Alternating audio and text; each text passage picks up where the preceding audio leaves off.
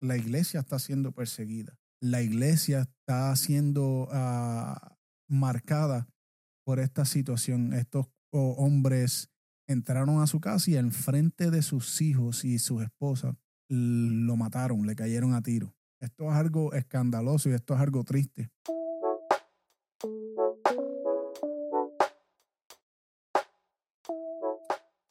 Hola y bienvenido a este episodio. Agradecido a Dios por su misericordia, su amor y por todo lo que está haciendo en nuestras vidas. Uh, bienvenidos. Uh, quiero compartir eh, una escritura en Mateo 5, 10, versículo 10 al 12. Mateos 5, versículo 10 al 12. Y le voy a explicar por qué quiero compartirle esta uh, palabra eh, después que la lea.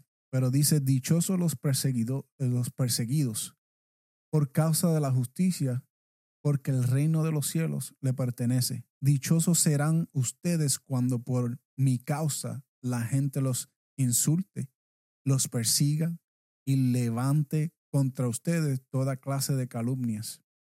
Alégrase y llénese de, júbilo, porque les espera una gran compensa, recompensa perdón, en el cielo.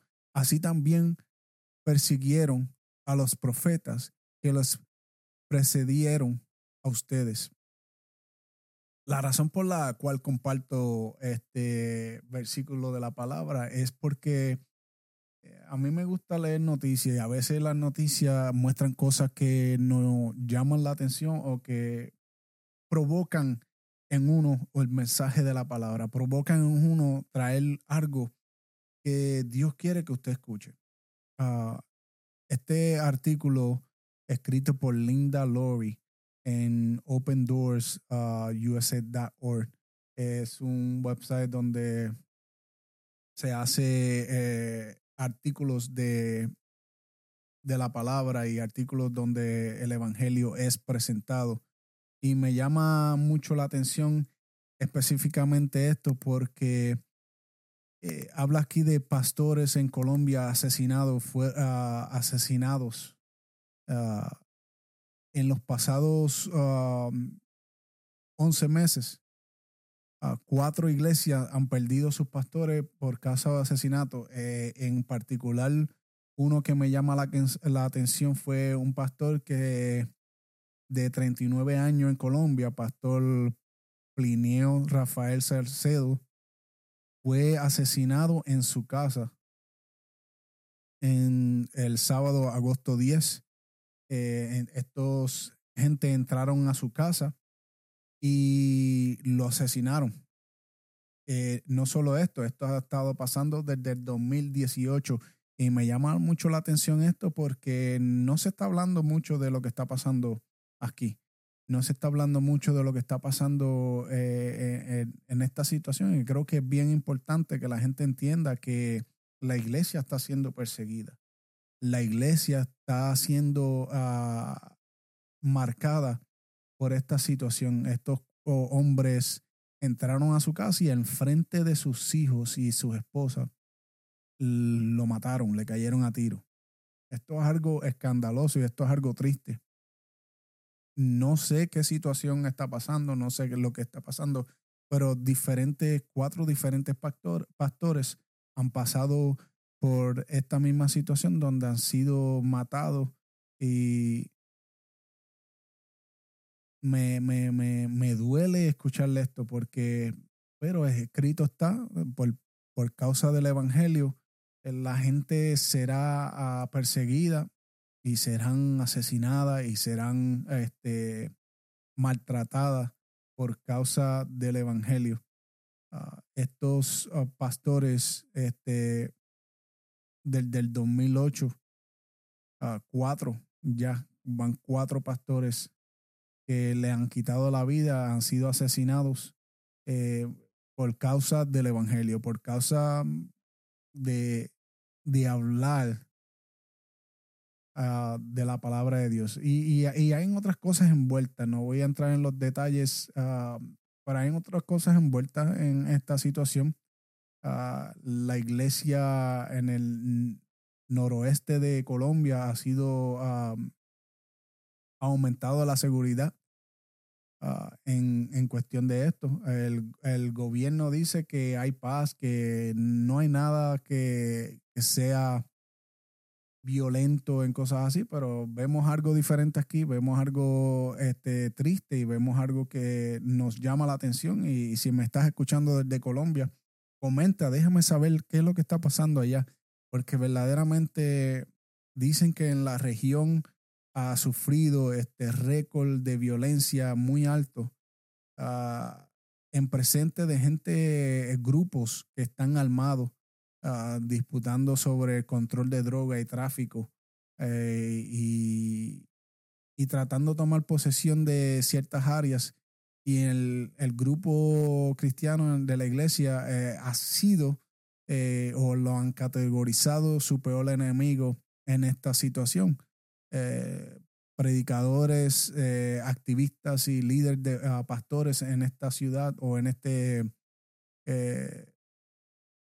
país han llamado la atención y han tratado de, de, pues, a, predicarle a la juventud, predicarle a estos jóvenes y, pero muchos de estos jóvenes se han unido a estos grupos criminales y alrededor de 14 mil niños o jóvenes se han armado y han cometido crímenes con armas en, el, en, el, en este grupo ah, colombiano.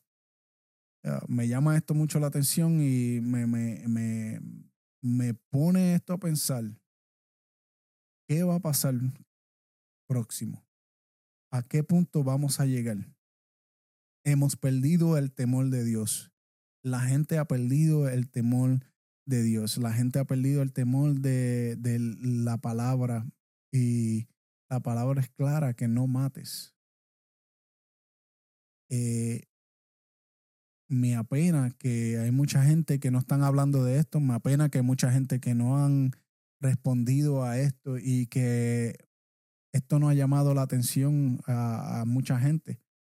La proclamación del Evangelio en, en esta área no es fácil y en ninguna área donde ha visto persecución en la iglesia porque a lo mejor no lo estamos viendo en los Estados Unidos, en otras áreas, o a lo mejor no se está hablando este, en las noticias acerca de la persecución de la iglesia y a donde la gente ha muerto y han sido asesinadas por causa del Evangelio.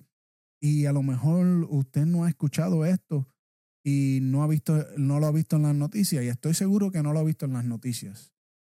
Pero a qué punto vamos a llegar. A qué punto vamos a llamar la atención de estas cosas que están pasando y cómo vamos, a, cómo la iglesia va a reaccionar. ¿Qué estamos haciendo para que la iglesia se una, los líderes se unan y digan, basta ya, vamos a, buscar una solución y a ver qué podemos hacer eh, para llevar el Evangelio a, toda persona que necesite, a toda persona que está perdida, a toda persona que necesita verdaderamente la palabra de Dios. Estamos viviendo en tiempos difíciles, estamos viviendo en tiempos que yo pienso que el Señor va a venir pronto, que el Señor nos va a llamar a la cuenta, que el Señor va a llamar de nosotros a que tomamos acción y hagamos lo que Él nos ha llamado a hacer, que es predicar el Evangelio a toda criatura, a todos aquellos que necesitan una palabra de vida, una palabra de exhortación, una palabra que anime, porque hay mucha gente con los ánimos abajo, con los ánimos eh, arrastrados por el piso, por cualquier situación que estén pasando. Y creo que es tiempo de que nuestra iglesia se levante con las manos altas y digan, basta ya. Necesitamos gente dispuesta, necesitamos gente que tomen acción para el reino de los cielos.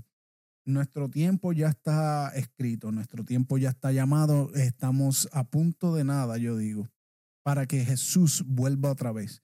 Pero hay gente que necesitan de, eh, escuchar del Evangelio, necesitan escuchar palabra de vida, palabra de aliento que los llene, que los motiven y que los impulsen a buscar del reino de Dios, que los impulsen a buscar de, eh, de lo que Dios los ha llamado a hacer.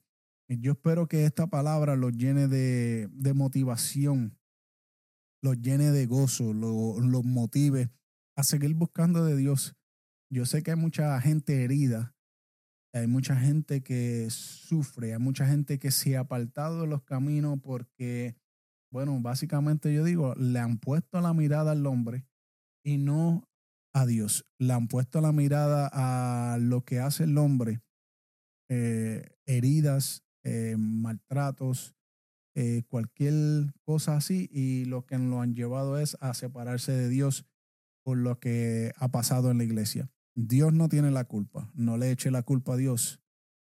Dios quiere que tú seas salvo, Dios quiere que tú seas sano, Dios quiere que en estos tiempos difíciles tú busques, tú busques del Cristo que pagó el precio en la cruz por ti, que murió por ti. Es triste verle estas noticias, es triste eh, leer estas noticias que están pasando en estos sitios, que no se está hablando de esto.